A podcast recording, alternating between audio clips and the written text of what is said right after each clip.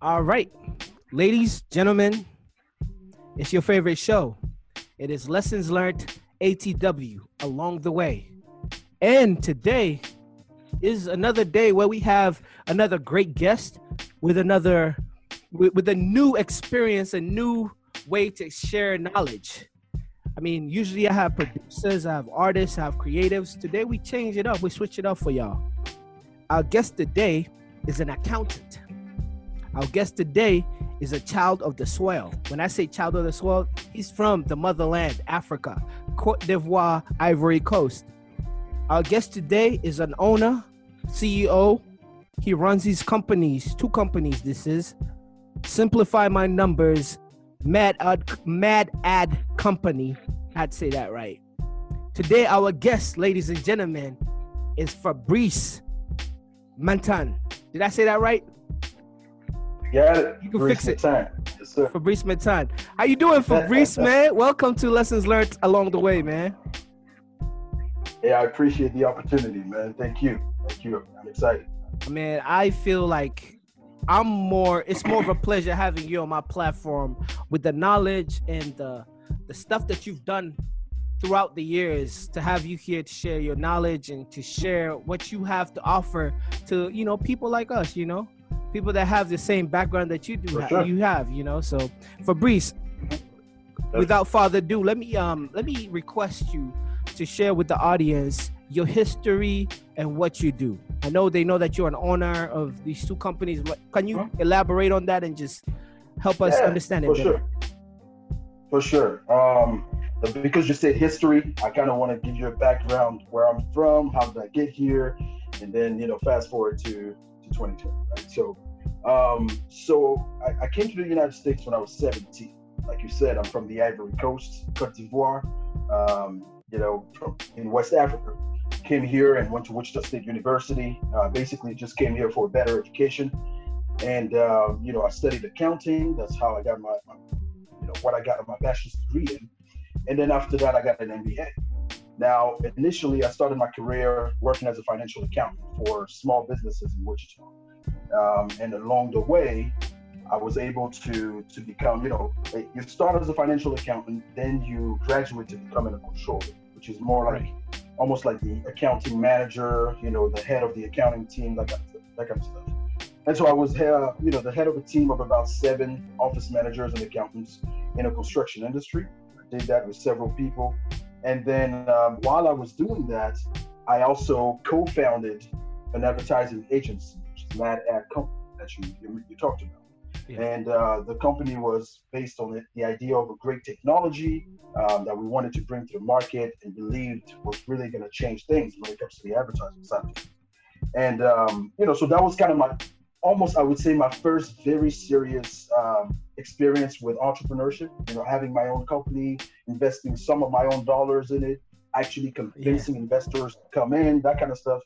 And then, um, and then I think in 2018 is when I made the decision that I needed to jump. I needed to take the leap of faith and go try to run those companies on my own. Um, initially, I did not have in mind that I was actually going to focus on the accounting side. I, right. I really thought I was going to focus on Mad Ad Company with my partner and the employees that we had at the time. Um, and that's why I quit my job. So I went in, um, you know, tried to get this company where it needed to be. But along the way, people kept knocking on my door about accounting because they knew what my history was. They knew what I've done, the companies I used to work for. And so that kind of took a life of its own. And that's where Simplify My Numbers, my numbers came, yeah. which today pretty much takes about 80 to 90% of my time.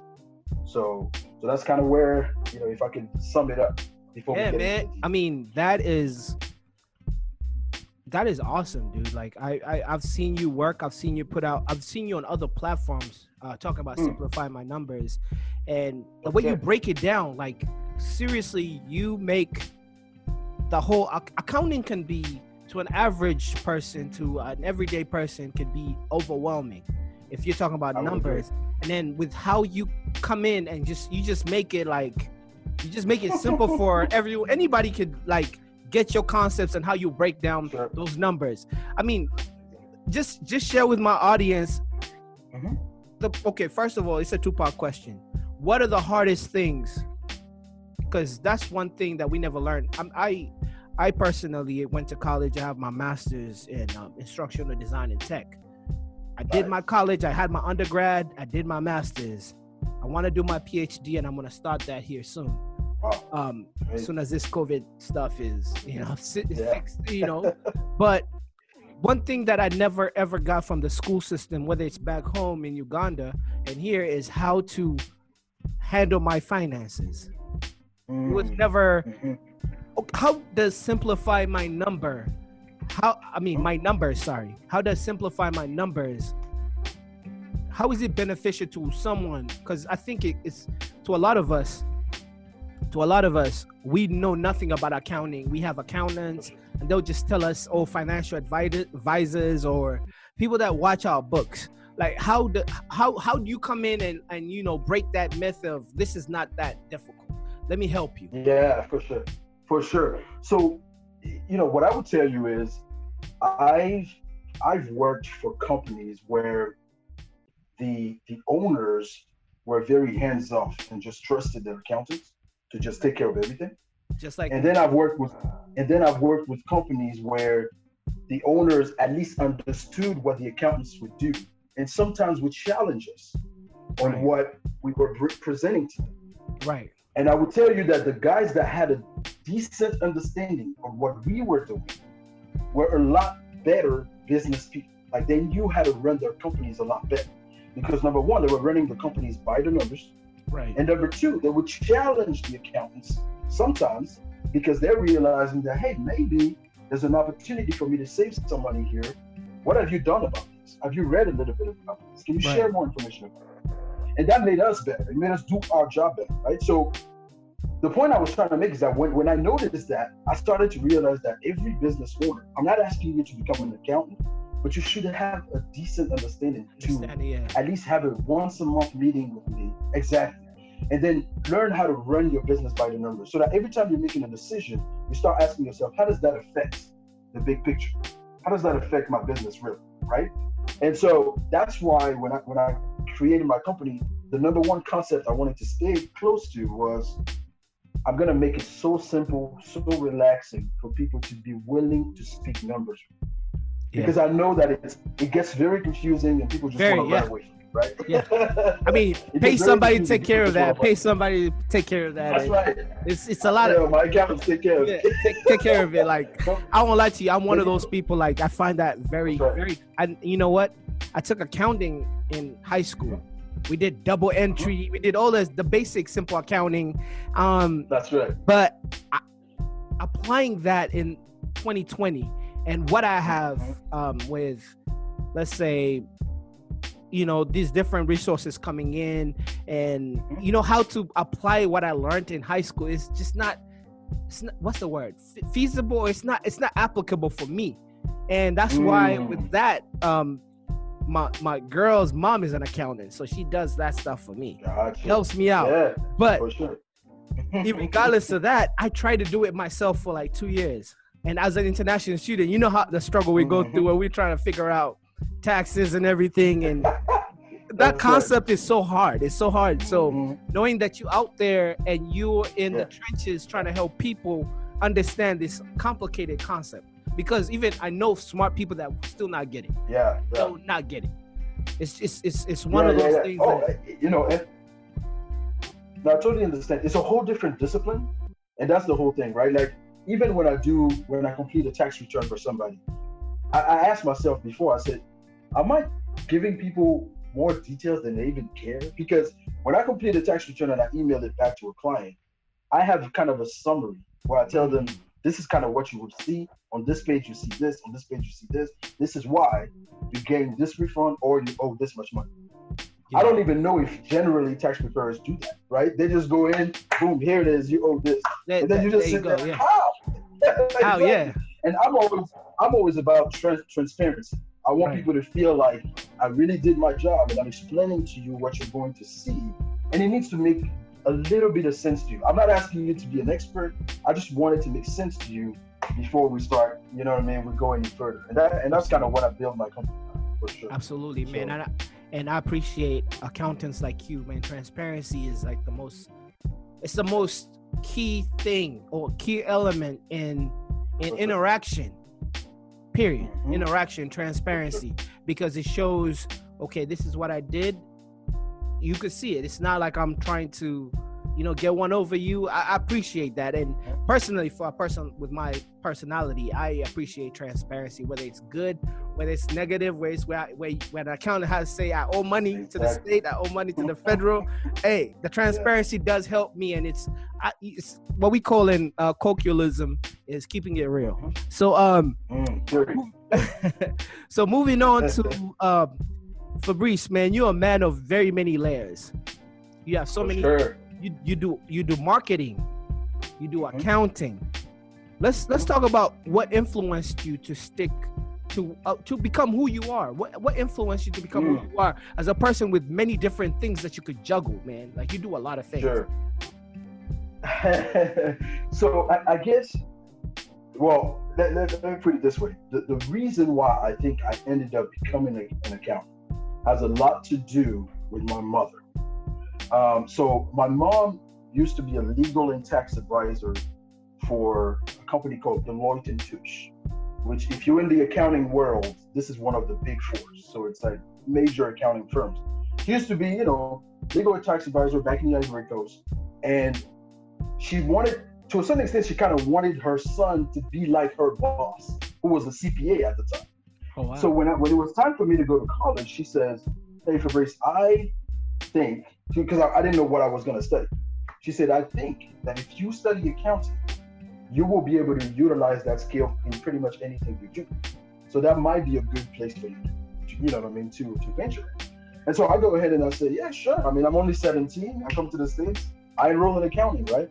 And then very quickly it becomes something that's just easy you know so I, I you know i go through my, my college degree graduate with my bachelor's degree and i start my job as an accountant. But the one thing i knew within my first year i knew that if i was just going to be a regular accountant crunching numbers all day if i did that for five years i was going to be bored.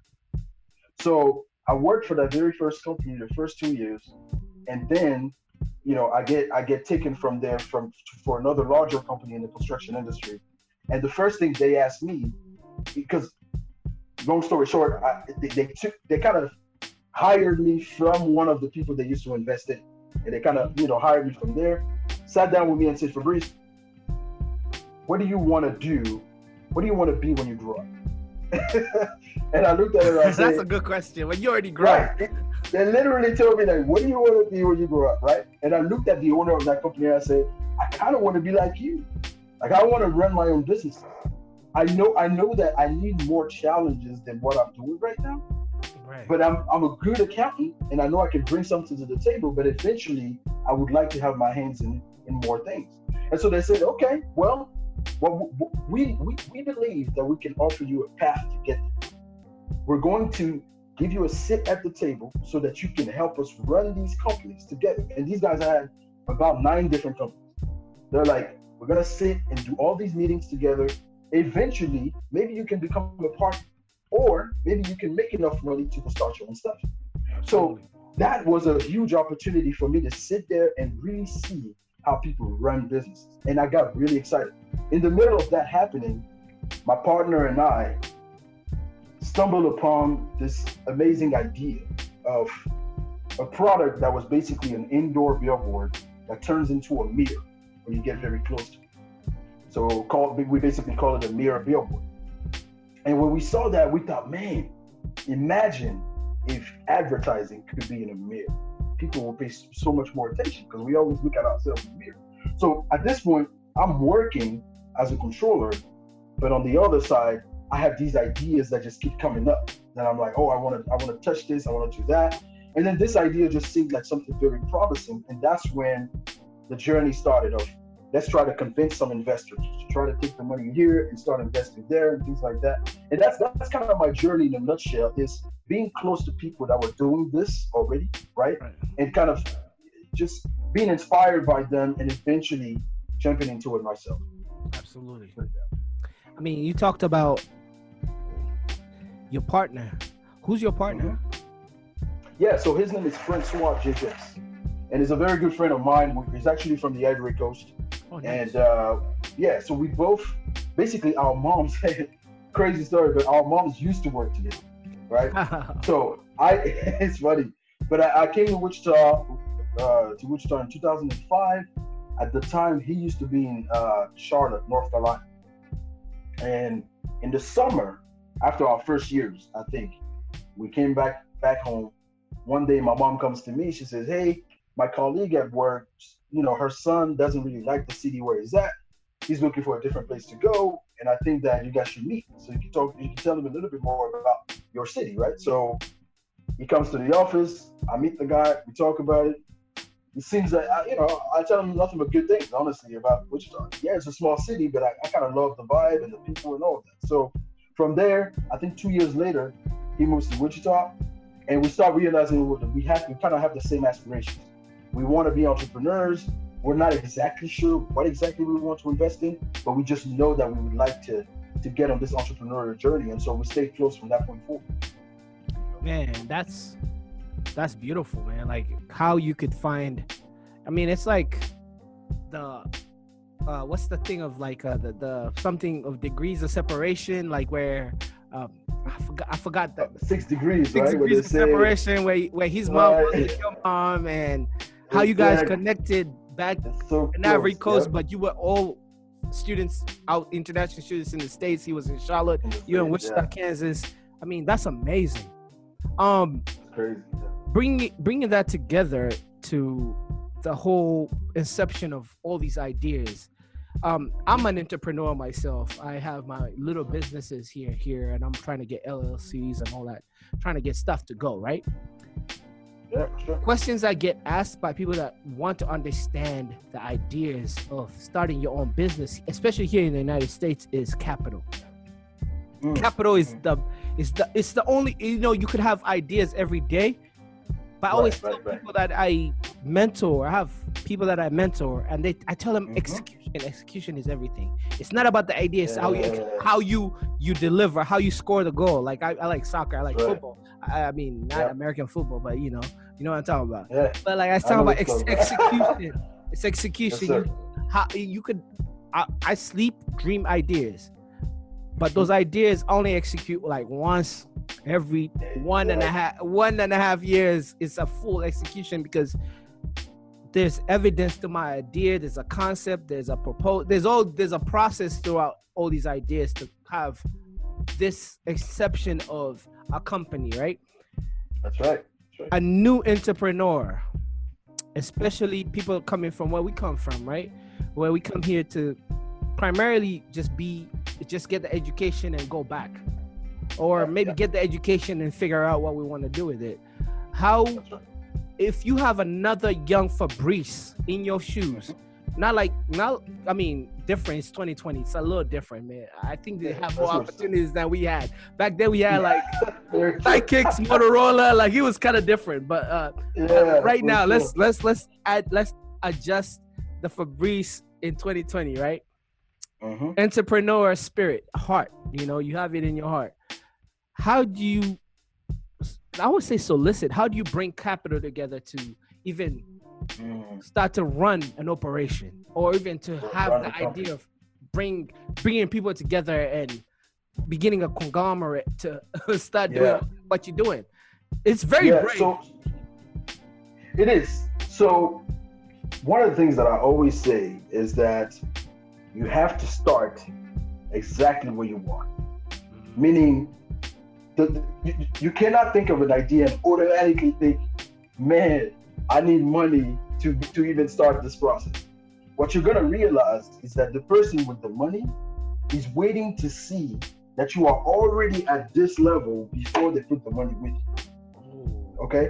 So so you have the idea. Let's say you start the idea right here. This is this is you with your idea. And this is me with the money. Before, if you come to me today with that idea, I'm gonna do one of two things. Either I don't care and I just move on, or I take my money and I take your idea and I go because I don't need you. Mm. But if you, but but for you to get my money, you need to have done all of this, everything that requires you to do things without a dollar, mm. to meet me close to where I am, to then impress me enough for me to say, you know what, I could put my capital into this. Mm. Because you've already kind of figured out the whole thing. But I'm at a point where, okay, now I have the money, but you have the execution, and you've proven to me that you've done so. Let's put it together. And so, to me, what I the reason why I always tell people like you got to start where you're at. So you have the idea, you start writing a business plan. Generally, when you write something, you start realizing that it hasn't really formed in your head as well as you thought. Absolutely. Because it's all there. You're thinking, oh yeah, oh man, I got this genius idea. Let me tell you. When you start talking to somebody that has that has enough experience, very quickly they start asking you some questions. You sit there and wow, I didn't think about this one. But guess what? If you had written the business plan, generally all these ideas will start coming. Because there's a there's a general step by step when you write a business plan. There's certain things that you have to touch on the target market, what's your pricing strategy, what's your sales concept, blah blah blah, your marketing idea, all of that you have to put in, you know, into perspective. So when you go through it, you're gonna start writing out everything that was in your head, and you start realizing, wow, okay, I gotta think about this a little bit. Maybe I need to do more research here. And then when you go through all of that, you're also going to realize there's a lot of things you can already do right. without the money. And what I mean by that is like, if Mad Ad Company was the perfect example for us because even though the company did not reach the level of, as of today, hasn't reached the level of su- success that I think it can, just how we raised the money to me is a huge victory because of the step by step that we went through. Right. We had this concept, we thought about this idea and said, man, this would be amazing. The first thing we did was trying to figure out if we could build the product ourselves we tried everything. We, we tried to like, you know, did some research on websites, try to figure out, is there a, a product like that that we could make together, all that. We couldn't really figure out anything. We did research for about a year until we found an engineer who had already built the product we needed, had a patent on it, just didn't mm. take it to market. That engineer was 18 hours away from Wichita. Oh, wow. We, we rented a car and went all the way there just to meet them because we had no money, right? Broke college student, just to meet them in person and say, hey, we want to see your product. We want to see what it's all about. So then he presents everything to us, and we go, man, this is amazing. We want the product. He goes, well, you know, this is the price. If you want it, whatever. So we sit down, we think about it. We're like, man, how are we gonna make a deal? So we stayed in that city for two for two days, and then we came back the next day and said, okay, here's the deal. We would like to have four samples that we will bring back to our town, convince an owner of a public place to put those samples in just so we can we can have a proof of concept. Right. And for proof every dollar exactly, for every dollar that we can generate, we will send you 50% of that. So basically we don't buy anything from you. We'll take it with us, go install it, and then we'll, you know, we'll split our revenue with you because we have no, no money right now. So then he goes, you know what? That's kind of a good idea. So we take four four of those mirrors, come back to Wichita. We go talk to a few people that we know. We find out about this new pizzeria that's about to, you know, expand. We go talk to the owner. We convince him that we have a product that's gonna make his place so much better. He, he looks at it, he loves it. Go, guys, go ahead and put it in. At this particular point, we need a thousand dollars to be able to install those mirrors. Right. That's when you go, okay, I have the mirrors, I have the place. I don't have a thousand dollar. Who has a thousand dollar I can go convince right now to give me a chance? You see what I'm saying? I've done enough. So now I go and I, and I talk to a couple of people that are, like, yeah, Fabrice, man, we know you're a grinder. Go ahead and, uh, you know, let's do it. We put a little bit of money together, boom, we install the mirrors. At that point, now we have a proof of concept. We have a real location. Proof of concept, yeah. We have a real location with our products. People can actually see and we're, now we're waiting for feedback. We get a couple of advertisers here and there. It starts making a little bit of money. We're like, okay, now this is real. Now we go talk to the investors, to people that we start asking around, hey, do you know anybody that wants to invest into a company, stuff like that. And now we ended up finding somebody. The first person we found, you know, a, young kid that kind of wanted to invest. His family trusted him with a lot of money. They were like, hey, you know, if you can find some good opportunities, we'll let you do it. We find him, we convince him of the big idea. We're like, hey, listen, this is what we see. We only have four of those meals right now, but we believe we can get to 100. We can get to 200. Can do this.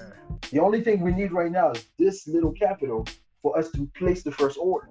Wow. He invested what he could, And with what he invested, we went to convince another investor that we already have this. We just need this to be able to make that order. And that, that was the pr- process of from 2012 to 2018, 2017. 2017. Yeah, because I, I started seeing 2018. I started seeing them around. I started seeing them. Um, That's right. I, I, they were in the different bars or different spaces that That's I was right. I was frequent. I, I was Mhm. frequenting, but I was I was going out there to just spend my little Yeah. dollar, you know, just going, you know, just social you. amenity, social amenity. But, but I say seeing them, and I was like, um, because we friends on social media. I could see you uh, talk about uh, Mad Ad Company, and I was like, oh, this is my boy's works, and Oh wow. I was like, this is genius. This is genius. yeah. Especially understanding that this ingenuity came from, you know, children of immigrants or even not immigrants, sure. but just people that came over to the United States on the merit Oh, of yeah. education. Um, Yeah. and and black people, man, that's genius. Yeah, yeah. Yeah, no, you No, know, like we don't And- and- like. I It's think black- as black people, we we are so just naturally creative. Absolutely. Like if we really, if we really tap into our creativity, if you if you really think about it, a lot of the times our creativity starts in art, right? It starts in music, and, and we're going to talk about that too, right? We all kind of got into the music, right? We did a little bit of, you know, we play sports, that kind of stuff. But if we expand on that, pretty much anything on this earth, I don't know anything that us as a people just can't do. I really don't. And so it's us being able to tap into our creativity beyond the spaces where we're expected to be. Because I, because I, I always look at it like sports, arts, music, acting. We, we kind of expected to be there. I know, right? It's like social. We go beyond. Yeah. yeah, I think I think especially here in the United States, I think back home, Yeah. Social engineering is a very big factor. You know, Mm. where Mhm. when you're born as a black boy, you're Right, right. kind of indoctrinated to only listen to a certain type of music. If you don't listen Yeah. to that music, you're not really black. Or if you listen Right, to rock and roll, you, like it's it's something that it's like putting uh, match the pieces together. Like you know, it's it's a weird thing. It's like social engineering. Like okay, like if I grew up, you know, in Uganda, it's uh, the social Mhm. engineering is kind of limited because the options are limited because where I come from Mm. the success a successful family or a successful person is really gauged from a successful family it's not it's you're never a unit back home you're a family so we always say oh that family over there they've been grateful like you know it's it's a weird mentality Wow. it's a, it's not weird but it's a real mentality back home it's it's true. over individual here it's more individual what you did i, I self-made there's words like self-made Right. Back right, home, right, it's like, right. Um, he comes from this family he's gonna be high yeah. like because yeah. because that family has a police officer, has a lawyer, has a pilot, Right. has a politician, has everything. So you're gonna be alright. If you're getting job placement, it's easy back home, right? Because your family true. has infiltrated every sector of commerce or uh, of, of job allocation. If you want to be a welder, you probably have a That's family right. member who's the highest guy in the welding side. So Yep, yep. rewiring my thought process coming to the United States, understanding what social engineering is. Social engineering meaning we put a lot of value to somebody having a higher vertical leap than me and you and can put a ball into a hole and they will earn more money and equal and that will equal to mansions. I mean the other things that come with that, you know, mansions, That's right. That's right. Mhm. big, big, big, big salary and all Wow. that stuff. So is. socially, we're engineered to think I need to do that because the That's right. only person I can see of my skin, skin color is either athlete, um, Mm. a singer, an entertainer, Yeah. You know, Yeah. a comedian, or even not even a comedian because that's even very, it's very, it's a smaller aperture to look through. So I Yeah. understand what social uh, social engineering means here in the United States, rather than home, where home is what family you come from. Rather here, it's Right. what's your ability, and it's very capitalistic. If you got what it takes, I take right. what you got. But okay, Yeah. moving away from that. talking Yeah, about sense. sorry, I, I was just on a real. I love was it. trying I to it, like connect the dots of, you know, a person from Uganda, a person from Ivory Coast coming here to the United States and understanding how resources are allocated. Uh, Mhm. let's talk about. Um, you said something that stood out to me. You said, "Us as Black people." We should not take any of our superpowers for granted, and and you didn't say Mm. like that, but you said something Said it. even if even if it's music, your creativity in music can translate in other aspects. We, we look at Jay Z. He started off with Mm, music, that's right. you know, the music drive. Of course, he had, you know, I wouldn't say streets, but he had stuff that gave him, you know, bumps and bruises where he uh, he understood how to handle business. So you said something about Sure. And how creativity sticks out with Black people. Um, Mhm. let's talk about you first of all like Mhm. your your introduction to me initially was mr was before mr bilingual was fa and you used to be a musician Okay. i know That's i know. I'm, I'm, I'm bringing that old stuff back you know i'm bringing that You old stuff got to. You got to. Yeah. It's, Let's it's all talk part about- of me. let's know? talk about it. like like like when Yeah. Where did you get that confidence? I, I, why I say it's confidence, especially because I'm I'm a, I'm an African artist Mhm. in the diaspora, right? I'm an African Mhm. artist. I'm a Ugandan artist in America. It's you need balls. Forgive my language. To Mm, make music out here because this is the land of musicians. By square Sure. mile, everybody has a studio set up and they right. everybody a rapper. Everybody in their mom a rapper, right? Or a singer. Like Mhm. there's so much talent out here. And I'm saying no, there's no talent back home. There's talent back home, but here Right, it's right. more commercial, and the idea of Yeah. making it with one single is more realistic than ever in any. What gave you the confidence to become FA, man? The artist. So so so let me let me kind of go back to childhood because that's kind of where the whole music thing came up, right? So in the Ivory Coast, uh, for the listeners that don't know, it's a French-speaking country, right? So that's why it's called Cote d'Ivoire.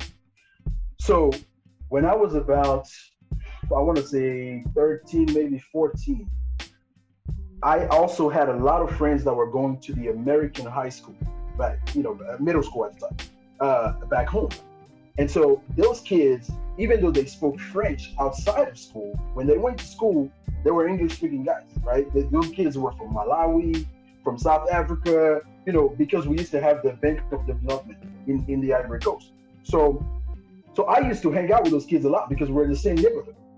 And so I remember one of my friends coming to my place one time, little this, you know, this verse, and he started to diss me in English. and I'm talking about we're, we're like we're like 14 at this point, right? He's coming around, boom, boom, starts dissing me.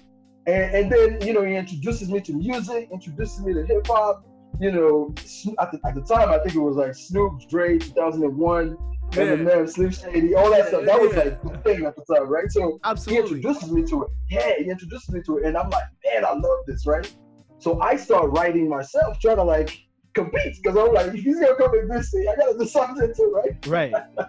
So I start doing that, and then I start realizing that at school there are other guys that also rap, except they're all rapping French French, yeah. Because we're in a French-speaking country. So we would do like little freestyle live sessions when we go to a, to a friend of ours. Everybody's just coming and freestyling. And what I noticed back then was that when I was coming and doing my thing in English, people were kind of bored because they were like, "We don't understand what he's." No, I say yeah. You see what I'm saying? So at that time, I realized, crap, okay, I have to learn how to do that in French too.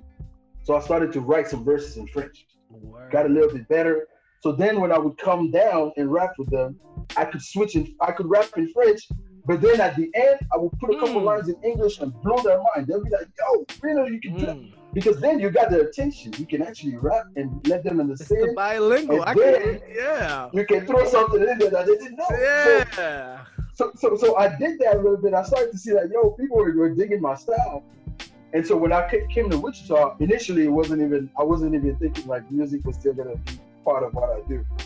And then I started to, you know, through meeting a couple of people, I started to realize, oh, there was a whole hip hop scene in Wichita. So I got back into it, right? Got back into it. My name is Fabrice Arno. That's why FA came. From. And then the whole Mr. Bilingual thing, I created it at that point because I wanted when I come in and I rap, obviously I got a different accent.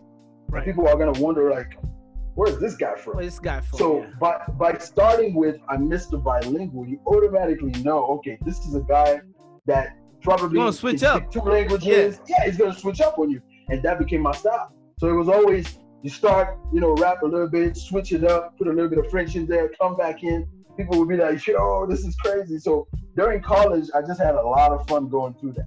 I, and I literally, I saw, go ahead, go ahead. Sorry, I won't lie to you. I, I listened to Mr. Bilingual FA rapping back in the day, and I'm like, bro, forget about the bilingual side. Even in English, he's kicking but You're kicking.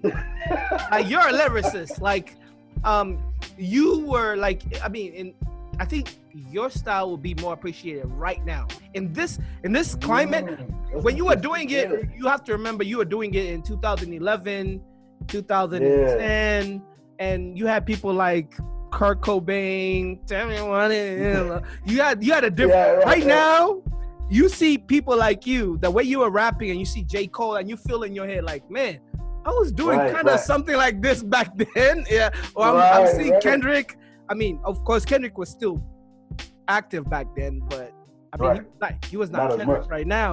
Like your your message back then was very rich. I mean, it was very mm. rich. If you go if you go past the oh he's different from me, just let's listen what he's saying. Let's right. what you were saying, and you know it. I know deep inside you know that. like you know deep Yo. inside, like like man, this is what they're liking right now. And when I, and this is when I'm done, I'm done rapping. And you hearing, you hearing, and you're like, I was talking about this like 10 years ago. I was doing the same thing. Like, I, I know deep inside you feeling like that. You feel like That's that. That's fact. Sometimes, sometimes you always gotta look at it. Like, I feel like I can still drop a couple. I know, I know. You're like maybe you were before your time. You were before your time. Yeah, but it was, you know, at the oh, same time were. though.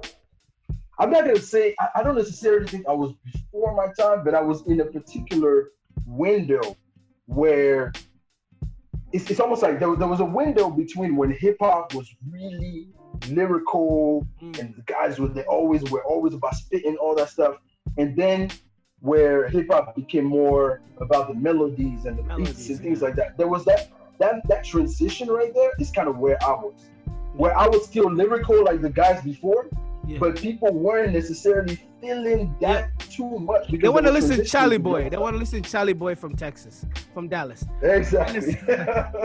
Hands on your head, motherfucker. Hit them with the flex. That's what they want to hear. You, you come in with some bars like, what the hell are you talking? Are you like doing? too many yeah. syllables you're adding to a verse. Come on, man. Just to, to touch your toes, shake your ass. That's what we want to hear, bro. When I when I first got here, that's when you remember guys like D4L? D4L. You know, in, and, you know, in Atlanta. Yeah, that's, you know, that's when these things started, you know, DJ Unk, you know, Walk It Out, all that stuff started to pop. But but yeah. before but you that, know, you know, you know, I laugh because I was in that era too. I was putting out music, and I remember everybody was like, "Yo, I I rapped about compl- complicated uh, mm. schemes and somebody was like, yeah. I just want to hear Pretty Boy Swag, bro. A close friend of mine, like, yo, you you you, you kind of killing the vibe right now. You can't play that when all the girls are here. Like, you, right. yeah, turn that talking to my. I just say, pretty boy swag, pretty. I was like, uh, right. I knew I'm not connected. Maybe I missed the generation, and that was mm-hmm. so funny to me because I mean, it was it was it was devastating when I heard that. But what's right, so funny is this new generation and all jokes all jokes aside, talking about current situation. When you talk about COVID nineteen, when you talk about mm-hmm. uh, social injustice, people like what you were saying that was thoughtful, something that you just don't make to make yourself. You don't make write music to make to put out numb melody to just keep you right, in a right. program. Something that is thought provoking, something that is profound rappers like right. you, Mr. Bilingual, Mr. Uh, you know, FA, rappers like S.T.R.A.P. would be very mm-hmm. poignant in times like this. Um, but the thing Mm, is, That's a good point. we kind of we kind of outgrow. Personally, I'm talking for myself. I, I kind of outgrew Yeah. the urge of wanting to put. I mean, I still make music, but the thing Mhm. of wanting it to be broadcasted, I don't even have that feeling anymore. I will make it Oh. to it and drive around. Yeah. That's- Maybe wow. Yeah. and and I don't for know me- you're an artist. You're a real artist. You know, you well- made projects. You still make No. music. I know. You still write raps. No, no, I, I swear to God, I don't. Like, so, Seriously? so let me tell you what, I'm, I'm dead serious, bro. Like, one of the things I realized about me, and, and, and, and I think when you, as you grow up and as you mature, you become a lot more self of who you are, right? And I've realized that when I start being passionate about something, for some reason, it makes me completely leave the other passions of me mm. almost complete. Like I don't even I don't wake up with that urge at all. Like it's like my passion just shifts, and that's kind of who I am. So I remember that at a certain age, I was passionate about video games. When music became my passion, I stopped playing video games all the way, and I started to be all about music. When business became my passion, I stopped the music all the way, and I started focusing on business all the way. I can't seem to have two or three passions at the same time. I think that's what I've noticed about myself. And so once I started to really get into business and really like every day I wake up, it's all about what I, how are we gonna run the companies, how are we gonna Right. move, and I love every every second of it.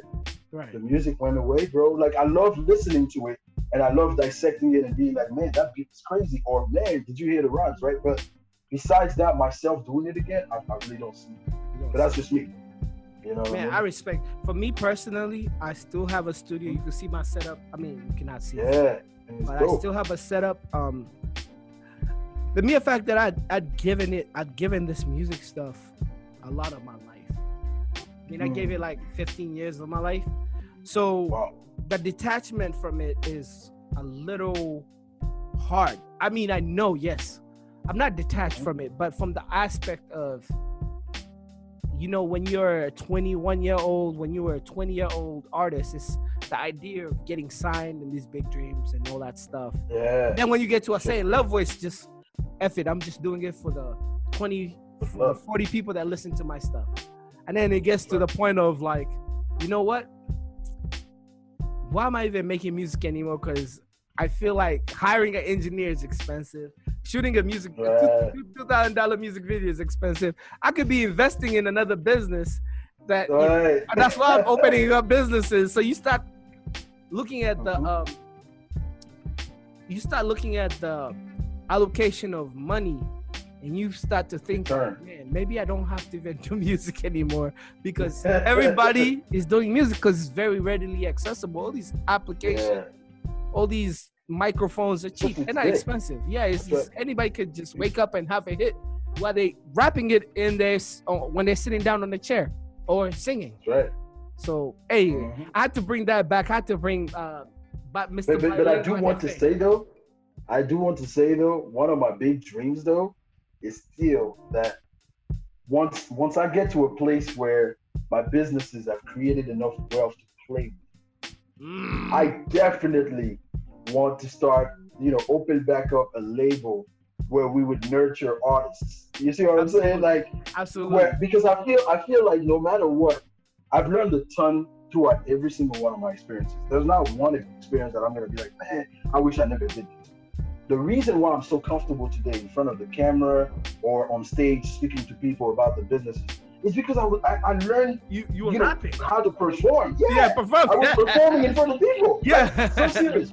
And so that right there killed the phobia of being in front of people. And Yeah. so now I'm super comfortable, you know, t- doing different things where I'm showing people the businesses and all that and, and presenting stuff to people. But I learned that through the music. So it's like there's a lot of things that I've learned in the process. I feel like I can show that even to artists as well and nurture them to become much more than you know they could become an artist but after that what do you do with everything that you gain maybe you can get into some different investments and things like that. So that's a that's a dream way way down the line, but we'll see. Absolutely, man. I, I to be honest, I think I have the same dream as you. Like nice. I want to um per, one thing I definitely want to do is learn how to play different instruments. Mm. Because now I have a daughter. Um, I want to teach her how to Right. play piano or guitar. I just I want to learn more instruments, and Yep. I want to mentor because I want to see Mm. a young version of S.T.RAP. I want to see a young version of FA that never had Yep. anyone guide them because they were kids Yeah. that came from Ivory Coast, that came from Uganda, that were in the United States, and Mm-hmm. what you would your passion with the right hand can be transferred to greatness.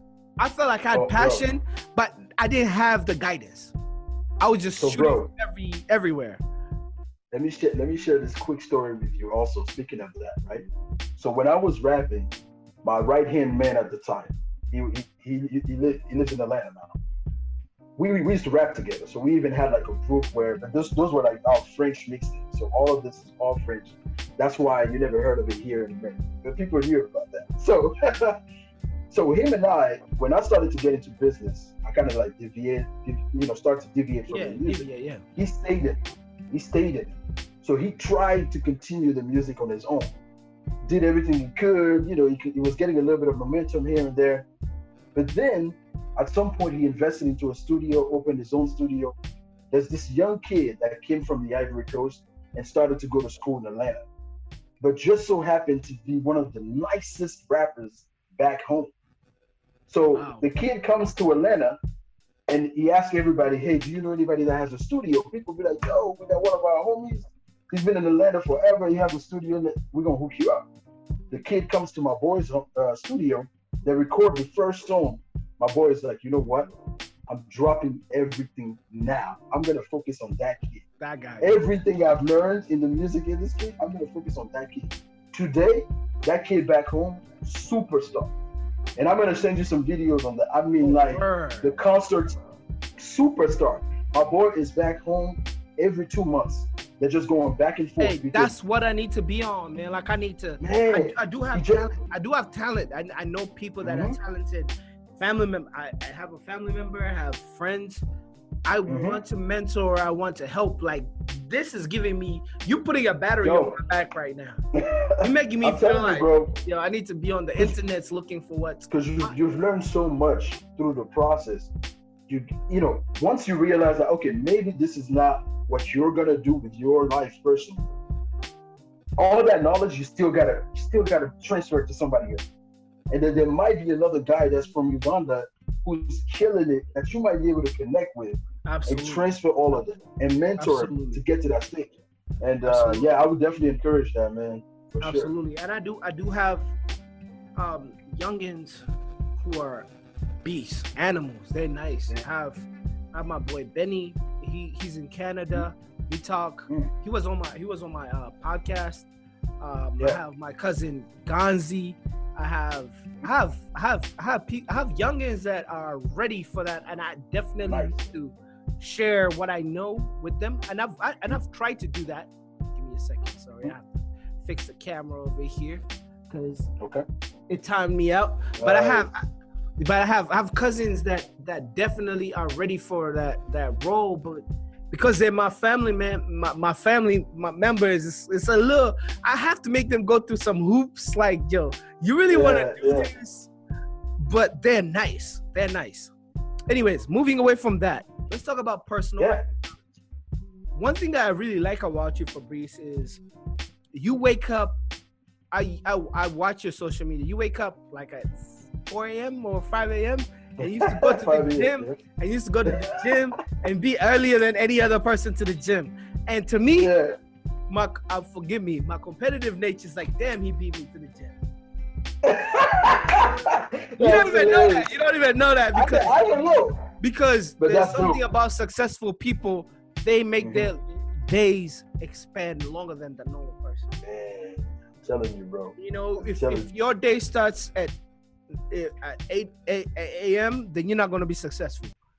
the successful people, know- they probably start like at four. They're meditating for a little bit. They're making coffee, watching the news, reading something, and then they they start working out. They do other things, and then it ends like maybe even at 10 p.m. But if you Yeah. you look at that window of time of your productivity, Yeah. that's yeah. the key. We all have 24 hours in a day, but the window of productivity is a real thing. Mm-hmm. Now we see this dude every time at 5 a.m. running. I remember I used to show that. but you know what was beautiful about it? What, That, what that was was beautiful motivating. about it? Motivating. Yeah, what was great about it is that initially when I started it, I did one little video. The first time I did it, when you know, I did it two days in a row, I think, and then the third day I did it, and I received maybe ten to fifteen inboxes where people were like, "Yo, what happened? You didn't work out today?" That's when I realized people were keeping me accountable. Yeah.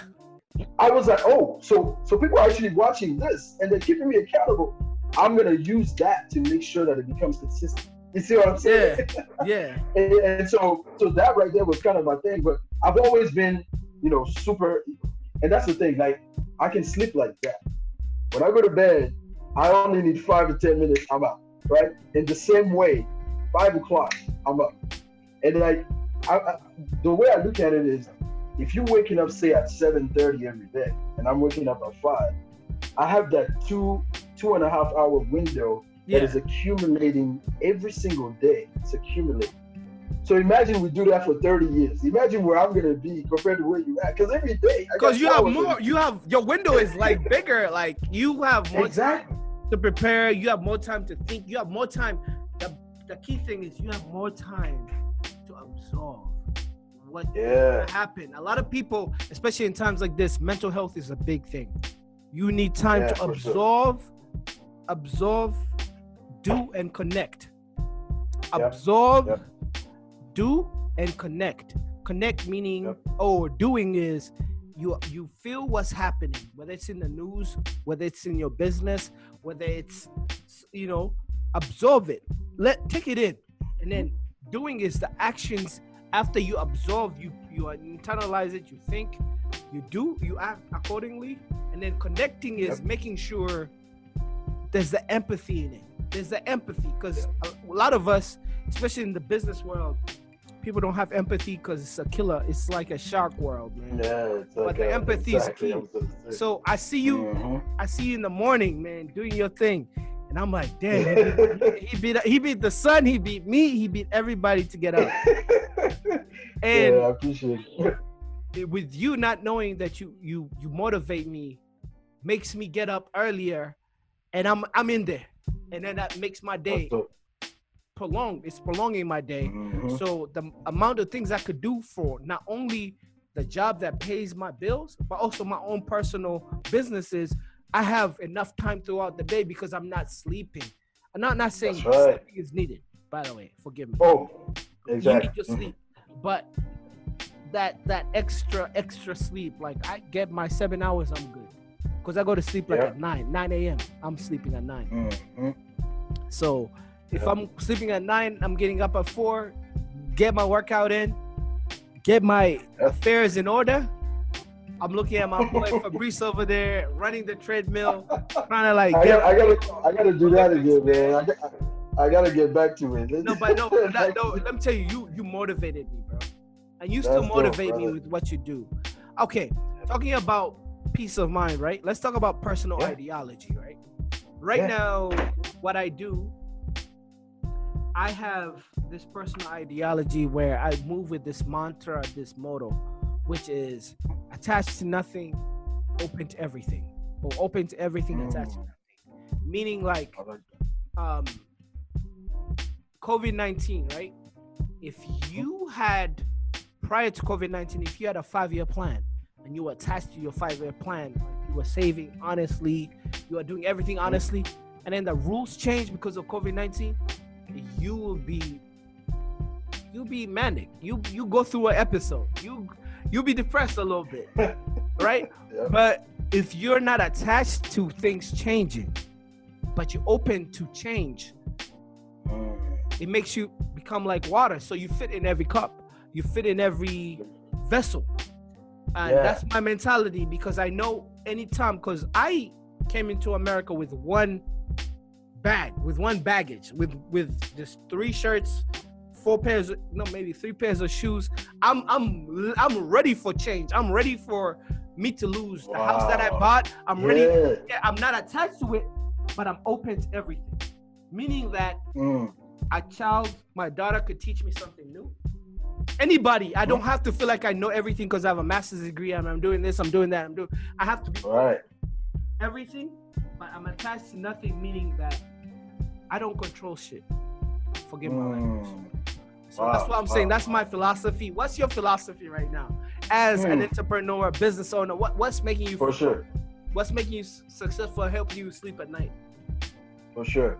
So I think I think yesterday I posted something that kind of sums up where I am in, in life and, and kind of what I think, right?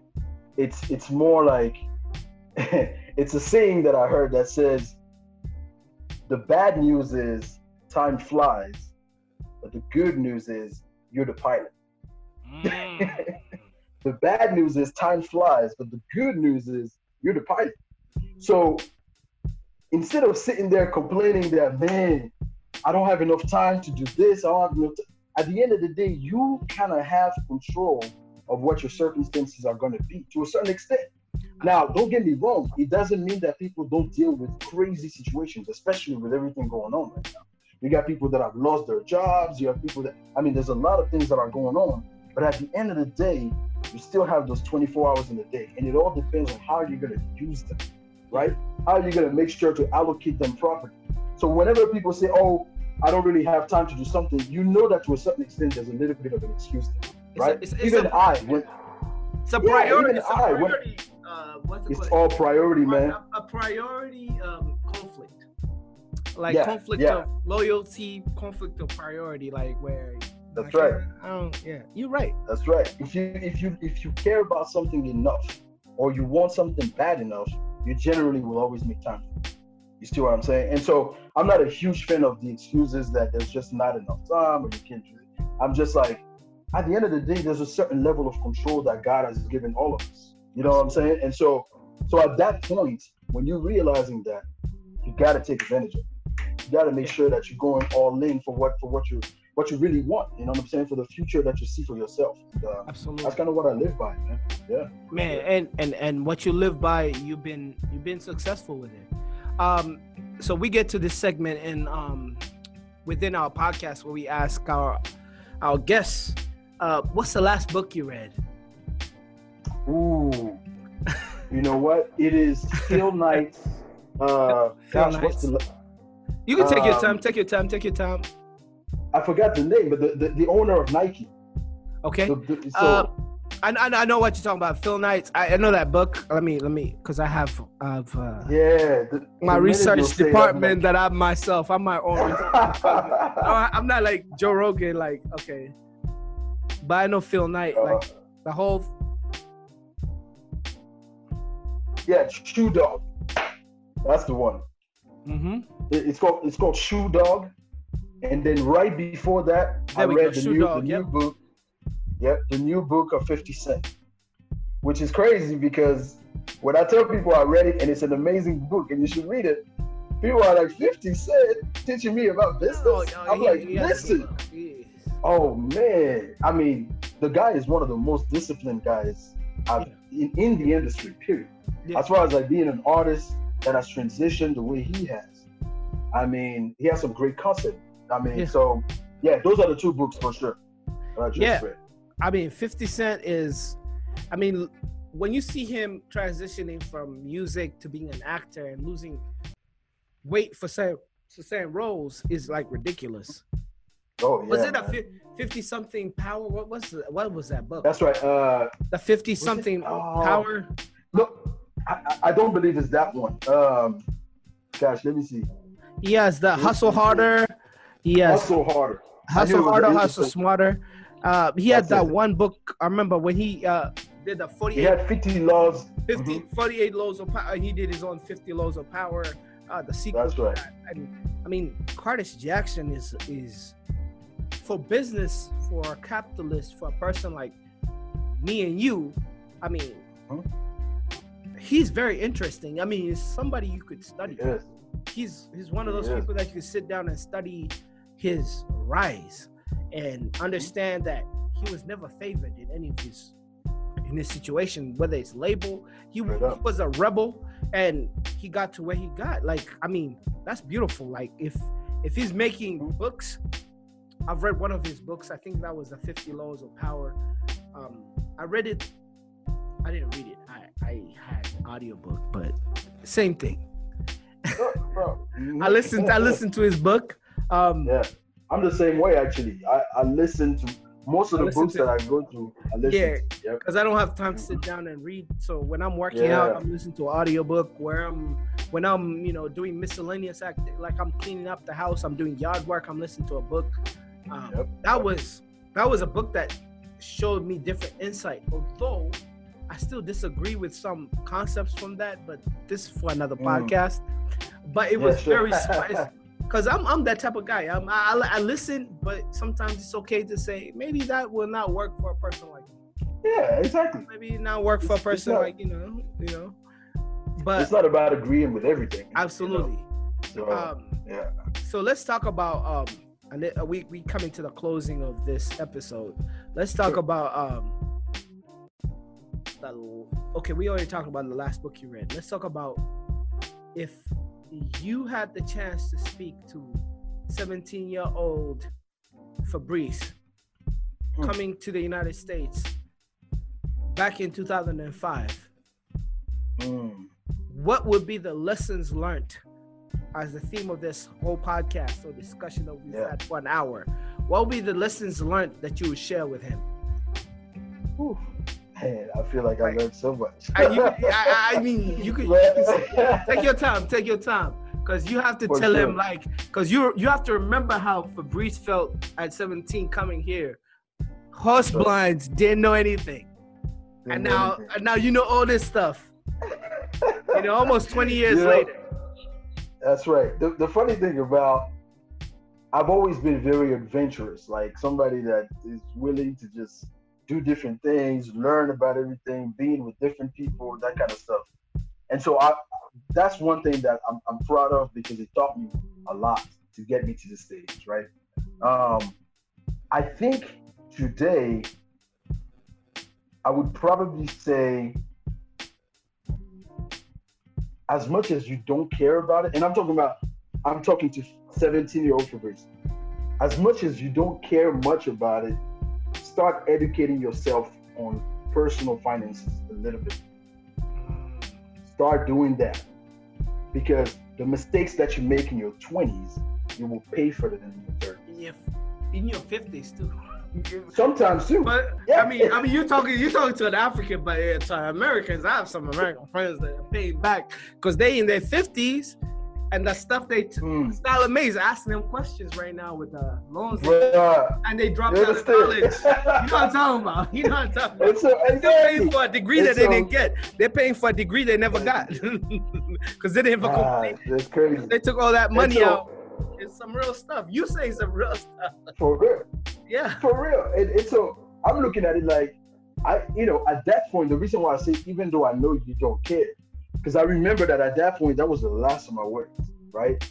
I, I mean, I just I took credit cards left and right. I didn't care, ruined my credit score, kind of didn't care. When I got to the stage where it was okay, now we're starting the business, and now you're trying to go ahead and get loans to be able to start funding things that really matter in life Matter, yeah. and you can't do it. Now you're in a position where you got to work longer to be able to get yourself where you want to be. And I feel like if I had known what I know today a little bit more at that time, there's some mistakes I wouldn't have made. So for me, most of it will be around, yeah, it will be around financial life, to, to be completely honest. I think everything else, even where I made mistakes and everything, I don't regret. Whether it's like relationships, you know, stuff like that. I feel like all of that was part of becoming who I am, so I don't regret much of that. But as far as that goes, um, I could have been a lot better. You know what I mean? So, So yeah. Yeah. I mean, ladies and gentlemen, you heard it. What Fabrice has learned, it could be applied to young Fabrice back in 20, 2005 is something that he's doing right now. It's financial knowledge, Mm. financial awareness. And it's so ironic that he's in that field. I'm telling you, bro. His bumps and bruises taught him a real lesson learned. No pun intended. Uh, man, I appreciate you. I appreciate you for sitting down with me, man. Like I wanted you on my wish list because I know the great things that you do.